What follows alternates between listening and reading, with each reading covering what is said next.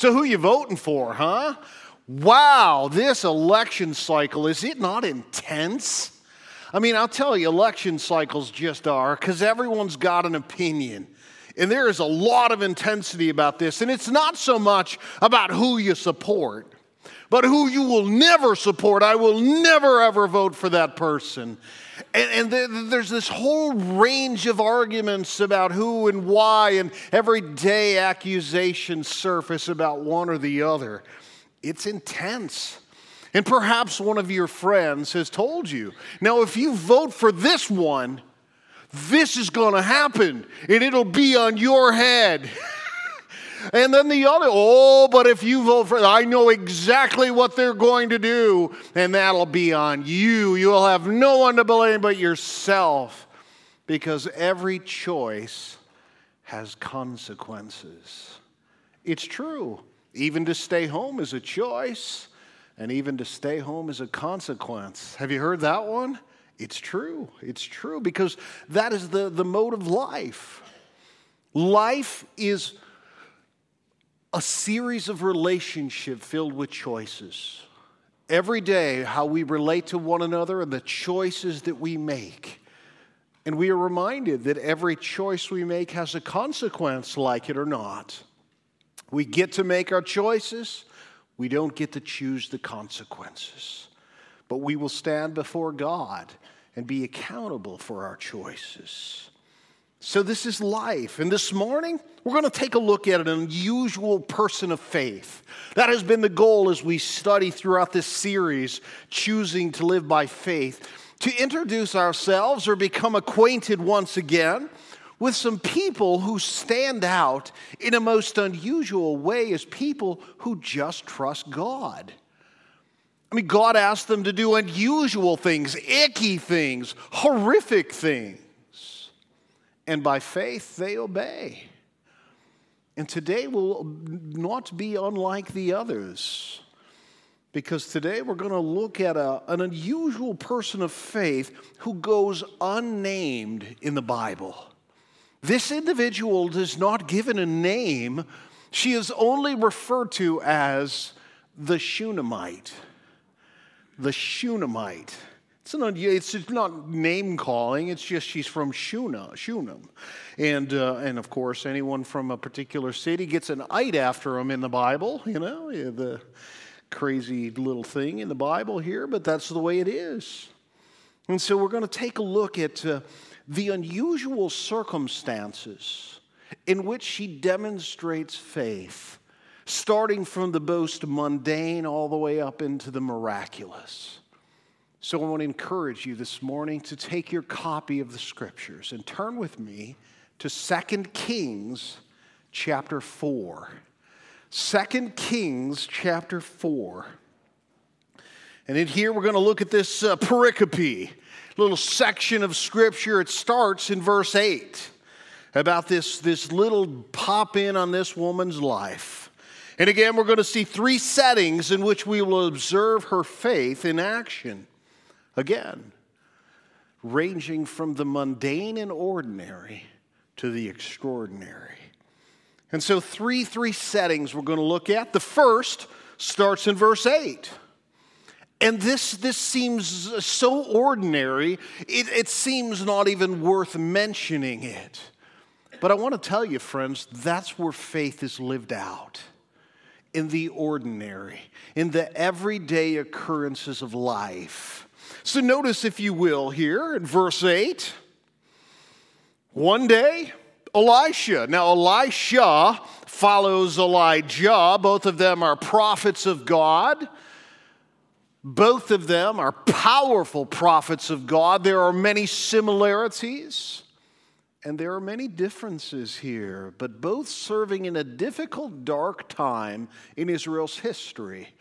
Now, the fact that we mentioned Second Kings tells us, well, in First Kings, there was a division in the kingdom, but in Second Kings, they're moving towards captivity. So that means the, the, the whole yeah, the nation of Israel is just, just wrought with sin and rebellion against God. It's a difficult time to minister when no one wants to hear what you have to say.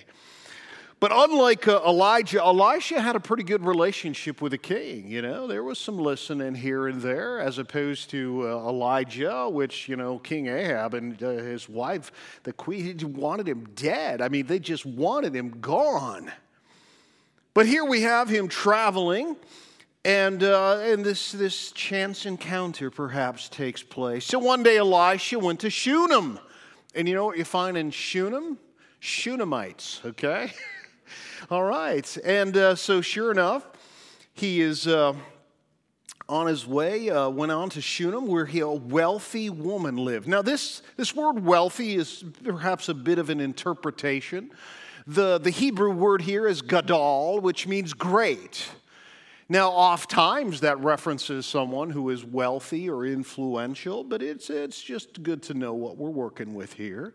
And I want to suggest that she's great for another reason, and you'll find out why in just a moment. And so Elijah went on to Shunem, where a wealthy woman lived, who urged him to eat some food. I mean, here's this guy she does not know. And he's, now you say, well, how does he not know Elijah? Well, we'll figure that out in just a few verses to come here. But here's a guy traveling on the road, and this Gadol, great woman, sees him and invites him in for a meal. Now, when you're reading the Bible, you're like, oh, yeah, that happens all the time. It really doesn't. Hospitality was, was anticipated in every community, but not always participated in. And I think this is our first act of faith. I mean, this is one of the things that God has called all of his people to, to do is to love even the stranger. Remember, Jesus gave that, gave that great illustration, you know, the, the big theological discussion, you know, what's the great commandment? To love the Lord your God with all your heart, soul, mind, and strength. I know, by the way, your neighbor as yourself. You know, okay, well, who's my neighbor, Lord? And he tells a story about this man. And he is robbed and he is beaten and he is left for dead. And along come the religious folk who avoid him at all costs because, you know, it's so messy. People are messy. And then comes this Samaritan. Now, you've known a little bit of the history here about this captivity, and some of the folks of the northern kingdom stayed behind. They intermarried with the Gentiles. Remember, the capital city in the northern kingdom of Israel is Samaria. these Samaritans were traitors. Everyone else went into captivity, everyone else endured this humiliation. And they were traitors, and they were hated. But this guy stops to help this Jewish man. And he doesn't say, Hey, you okay? All right, good. Prayed for you. I mean, he stops and he, he cleans up his wounds and he takes him off to a place, leaves money, and says, If there's anything else that you need to take care of when I come back, I'll pay you. I mean, that's the kind of level that God's talking about.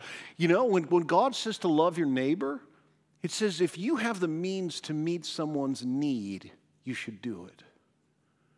If you have the means, if someone in need to take care of them, you ought to. Well, this guy's traveling, you know, they haven't got a Holiday Inn and they surely don't have a Burger King, you know. And who doesn't like a Whopper? Can I get an amen? Come on, who doesn't like a Whopper with extra onions, you know? Oh. Brought to you by Burger King. Back to the sermon, okay?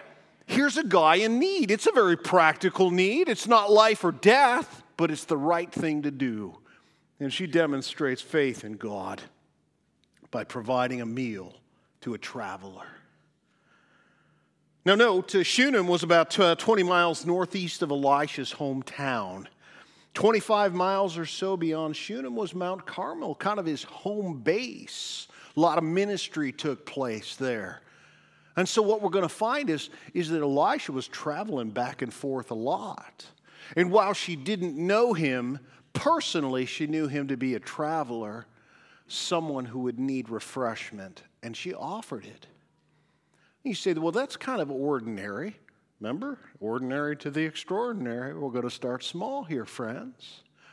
But what I want to make sure this morning is we just don't skip over this. It doesn't have to be an extraordinary thing of saving a life of someone robbed and beaten to be an act of faith and love towards someone else. It's just about there's the guy without the pencil, and I got another one in the bag. Is that an extraordinary thing? Remember Jesus. In, in Matthew 25, remember he's, he's talking about separating the, the sheep and the goats, you know, and he says, What's the difference?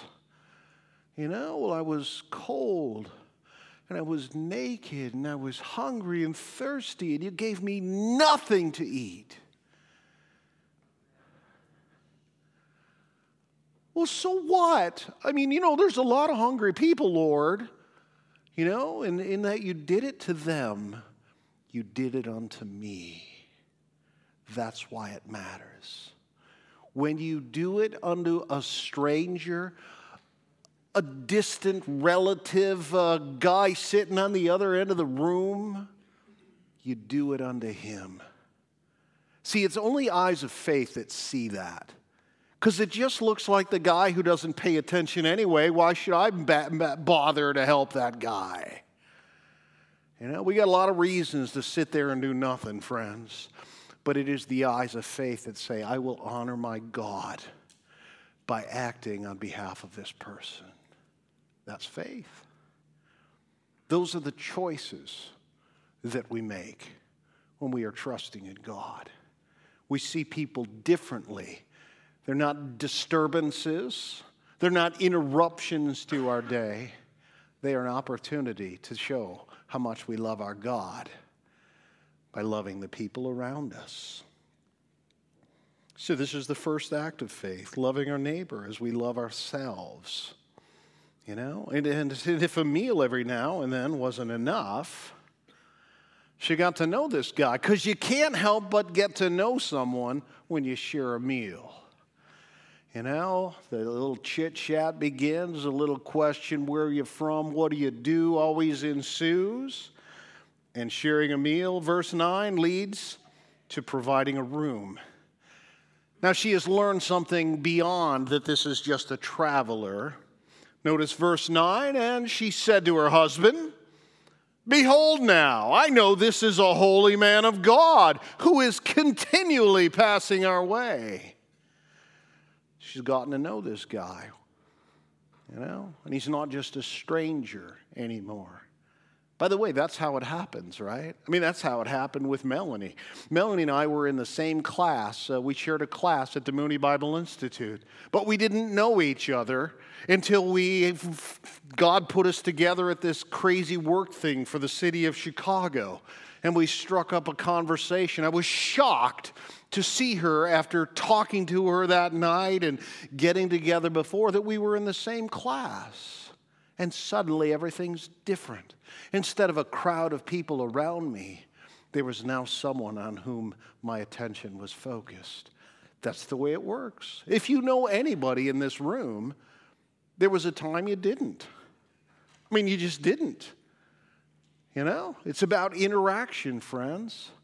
And some of the people who are dearest to you in this room, you didn't know until you talked to them. Is it possible that there are people we are missing out on? Relationships that are vibrant, you know, things, people that we can invest in and will return in investing in us. If we just take time to talk to them. So here she is, moving from a meal every once in a while, although that word continually sounds like he was there a lot. Said, let's build a house. Not a house, let's build a room let's build a room. Take a look. You know, verse 9, she said to her husband, Behold, now I know that this is a holy man of God who is continually passing our way. Let us make a small room on the roof with walls and put there for him a bed and a table and a chair and a lamp. You know, didn't say let's make a giant dining room table for him. Let's provide for his needs. He travels a lot. We know something about him because we've shared many a meal together. Let's meet a need. So when he ever comes to us, he can go in there. And they did. it was an act of faith. Now, again, our series is entitled Choosing to Live by Faith. But today we're going to add a why to that. Now, I want you to notice here that this is just an expression of her love for God, her faith in God, believing what God has said and acting on it. But I want you to notice some repercussions to living that way. We've seen the first act of faith, her response to a stranger. But you'll notice in verse 11, her second illustration, demonstration of her faith, her response to a reward. A reward. Interesting, uh, Hebrews 11, the, the, the chapter that just lists all these people of faith who believed God did extraordinary things. Many of them named, and a whole lot more go unnamed. I think the scripture refers to her, and maybe the, the well, similar story with Elijah as well. But notice this her response to her reward. In verse 11, in response to her faith, through this prophet of God, God is offering her a reward. One day he came there, verse 11, and he turned into the chamber and rested there. And he said to Gehazi, his servant, Call this the Shunammite. Imagine having a meal after a meal. And perhaps this is just evidence of her humility, and there are other evidences of the same thing, and her being nameless here. But, but go ahead and call the Shunammite. And, and when he had called her, she stood before him. And he said to him, Now, this is a very odd thing he sent Gehazi to go and get this woman, and now this woman had come. And you'll notice that Elisha is still talking to Gehazi. You know, and he, he said to him, Now say to her, See, you have taken all this trouble for us. What is to be done for you? And isn't that the question? I mean, what's your motivation for this? Would you do something kind for someone else? What's really going on in the heart here? Are you looking for something? Are you hoping for something? Now, she's a great woman, perhaps a wealthy woman, and we will find later that she also has servants.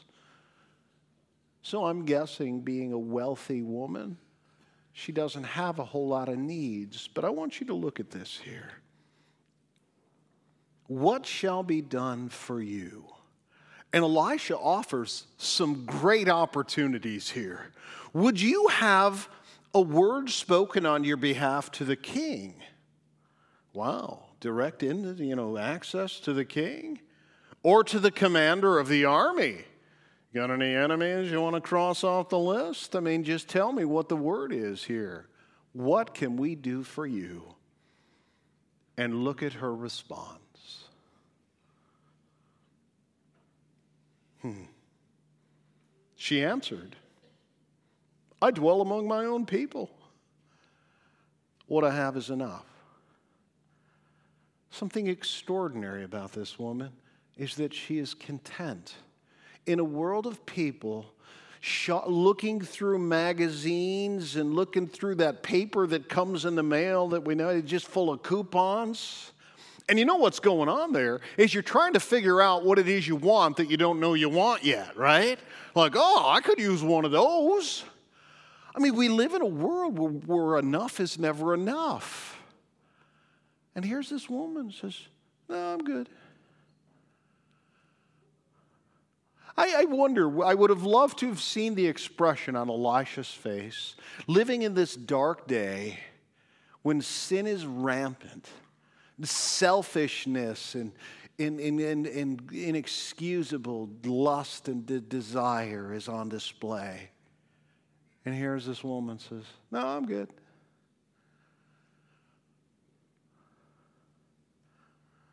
Hmm.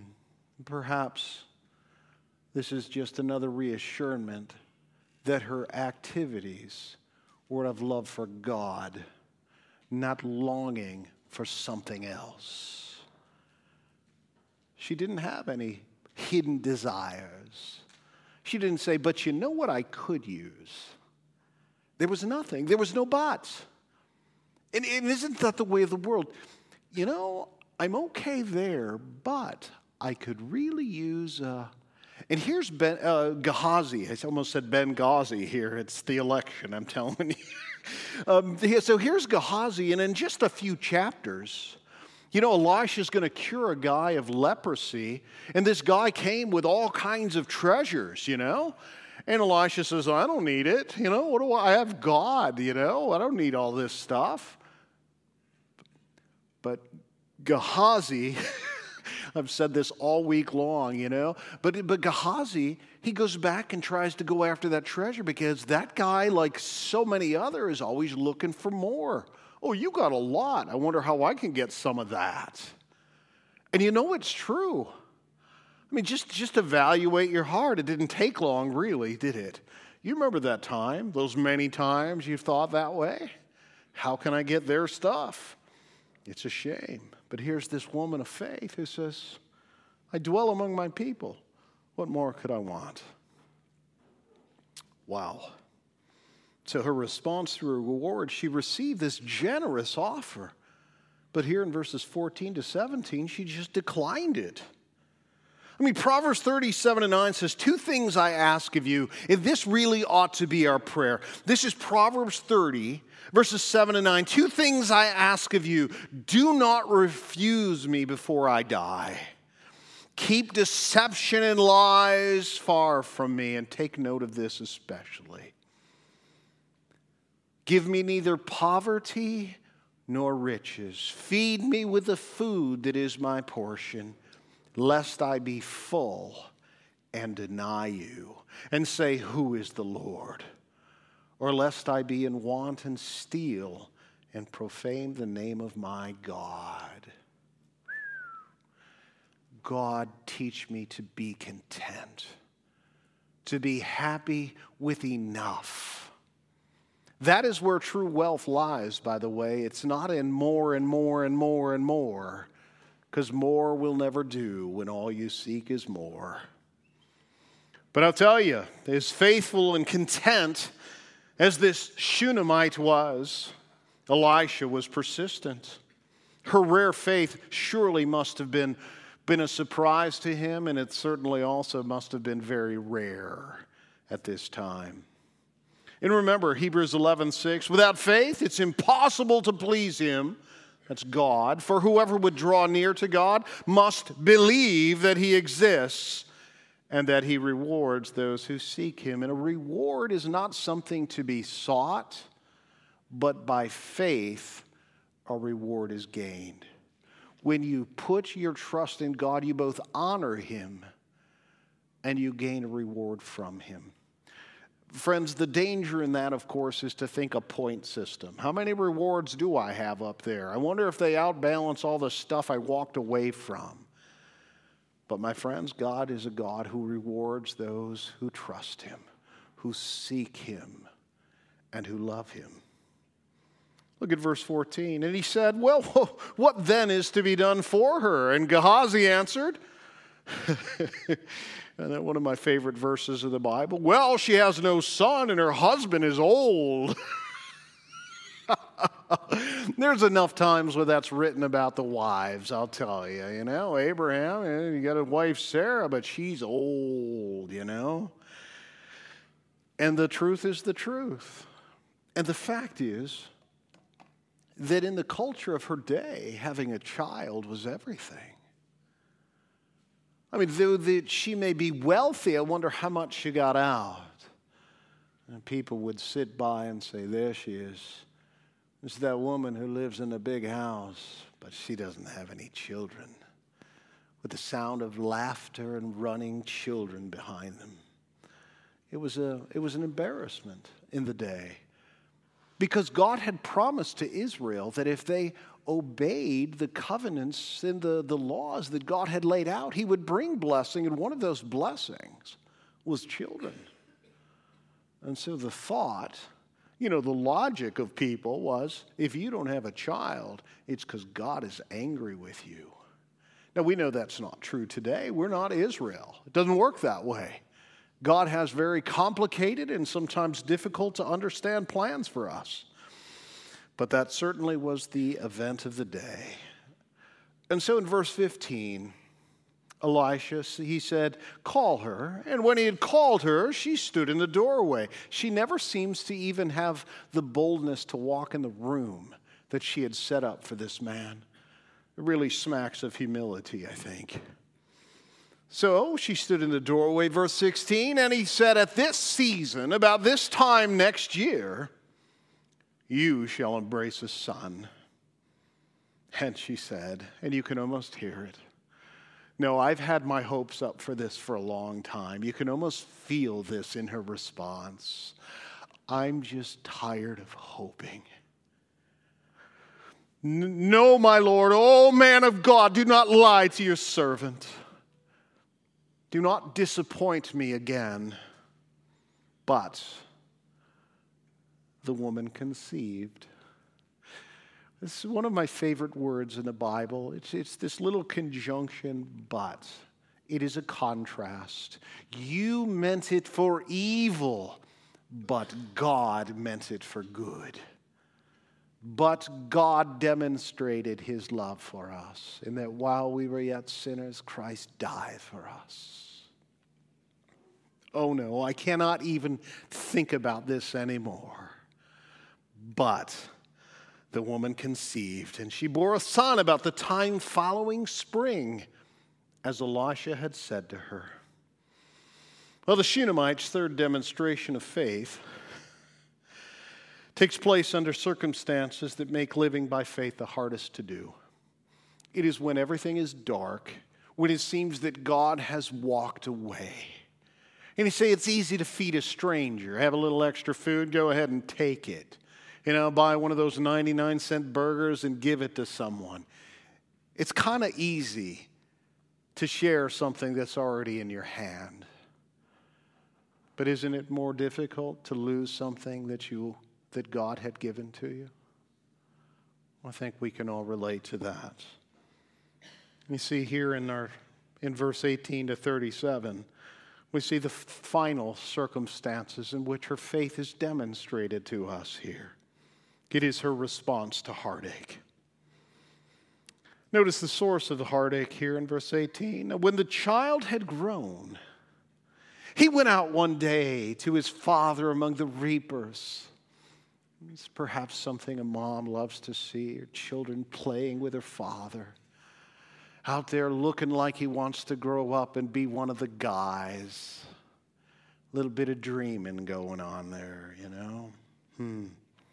In verse 19, and he said to his father, Oh, my head, my head. And the father said to his servant, Carry him to his mother.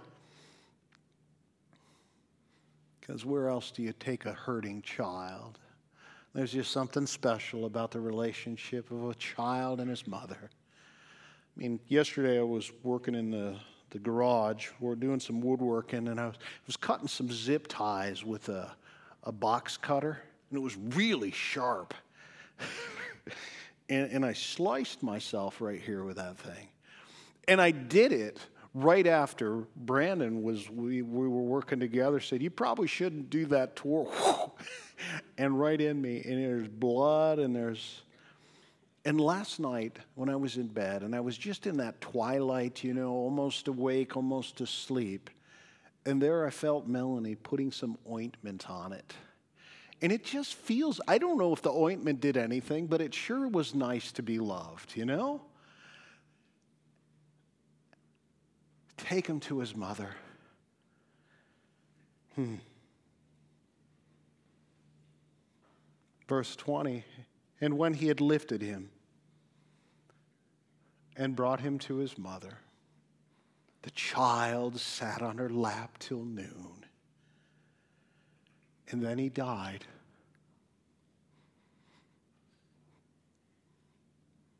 That makes me sad every time I read it. But God gave him to me. And the Lord gives and the Lord takes, yada, yada, yada. And there is a broken heart. And it's really hard to trust God when your heart is broken. Well, in verses 21 to 29, we are demonstrated, we are, it is revealed to us the solution for a heartache. You see, this woman did exactly what we would expect her to do. And it's not because we don't know what we should do when our heart is broken, when we feel like we've gone as far as we can go, when everything seems like it has failed and we're just out of attempts. We know what we should do. The problem is just doing it. And so she went to God through the prophet Elisha. Verse 21 And she went up and laid him on the bed of the man of God and shut the door behind him and went out. And then she called to her husband and said, Send me one of the servants and one of the donkeys, that I may quickly go to the man of God and come back again. And he said, Why will you go to him today? Apparently, the news hadn't gone out that the boy had died. It is neither new moon nor Sabbath. And look at her words. She said, All is well. And those are the words of faith. All is well. How can all be well when her world has just been shattered? How can all? Only the eyes of faith can see that God can do all things, regardless of the circumstances. All of these things working together for good. Is it possible? Hmm all is well. In verse 24, then she saddled the donkey and said to his servant, Urge the animal on and do not slacken the pace for me unless I tell you. So she set out and came to the man of God at Mount Carmel. And when the, God, uh, when the man of God saw her coming, he said to Gehazi, his servant, Look, there is the Shunammite run at once to meet her and say to her, Is all well with you? Is all well with your husband? It is all well with the child. And she answered, All is well. Only faith can say that. Only a deep, abiding trust in God can sing, It is well with my soul when your family is dead. You know, the, the background story of that hymn. It is well, it is well with my soul. How can it be well when your life is shattered? It is because you have faith in the God who gave them to you and faith in the God who took them. She answered, All is well.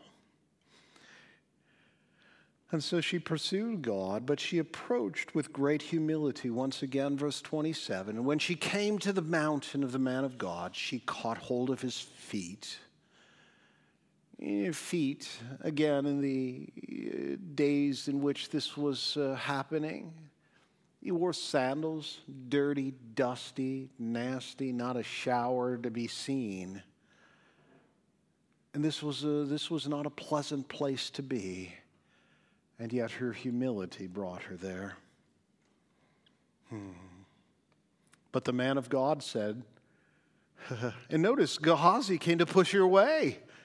But the man of God said, Leave her alone, for she is in bitter distress, and the Lord has hidden it from me and has not told me. Then she said, Did I ask my Lord for a son? Did I not say, Do not deceive me? Do not disappoint me again.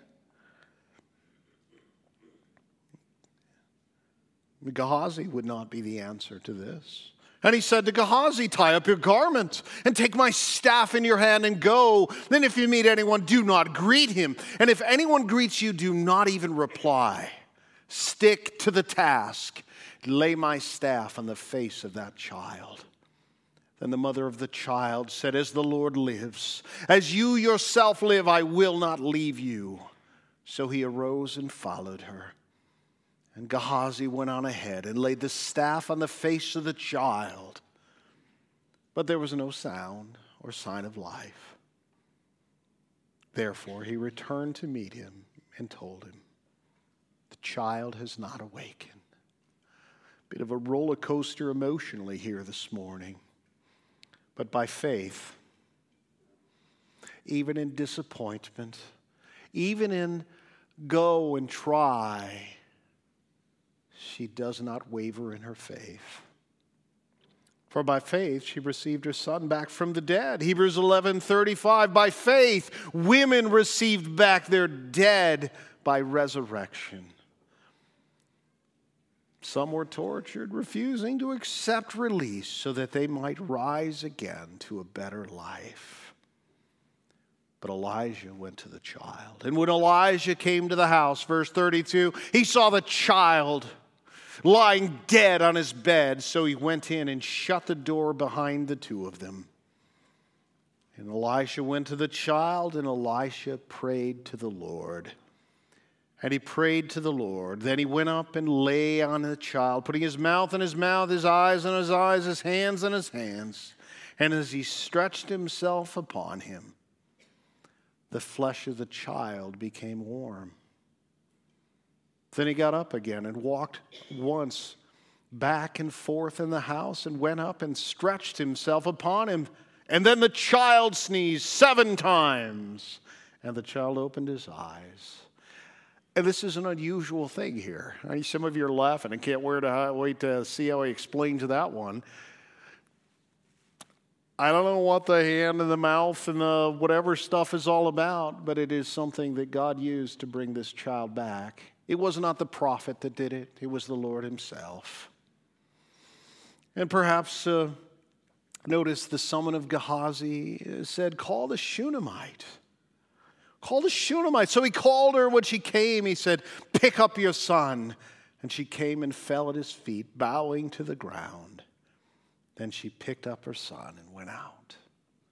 A woman of faith who was rewarded for her faith the reward of, of giving, getting a son, a son whom she had hoped for and had only found disappointment. And the same God who gave her the son and took the son gave him back. Now, word of caution God most certainly rewards those who trust him. But I want you to hear this. But the reward of faith is not always the thing that we want most but the thing we need most, determined by that which brings the most glory to God. Everything about this story points to God. As much as we have focused on her faith, the power of God, the goodness of God, and the providence of God is everywhere. The fingerprints of God are everywhere in this account. So don't miss this. This was not, if you do what God wants you to do, then He'll give you whatever you want. It's not the way it works, friends. God is the one who chooses the reward. God is the one who chooses the timing of the reward. And sometimes the best timing of the reward will never be on this planet, friends. It will not be in this lifetime. I mean, think of what this woman would have lost if she had said, well, you know, it'd be nice if you could tell the king to put in the road a little further from my house. You know, or maybe a little station of guards down the road. Could you take care of that? If she had only thought about herself and what more she could have had, what would she have missed out on? And the question is, what would you miss out on? If you refuse to trust God, to go where He called you to go, to speak up when He tells you to speak, to let go of something you've been holding on to so firmly, what are you missing out on? Missing out on the best life that God has for you, I'll tell you that.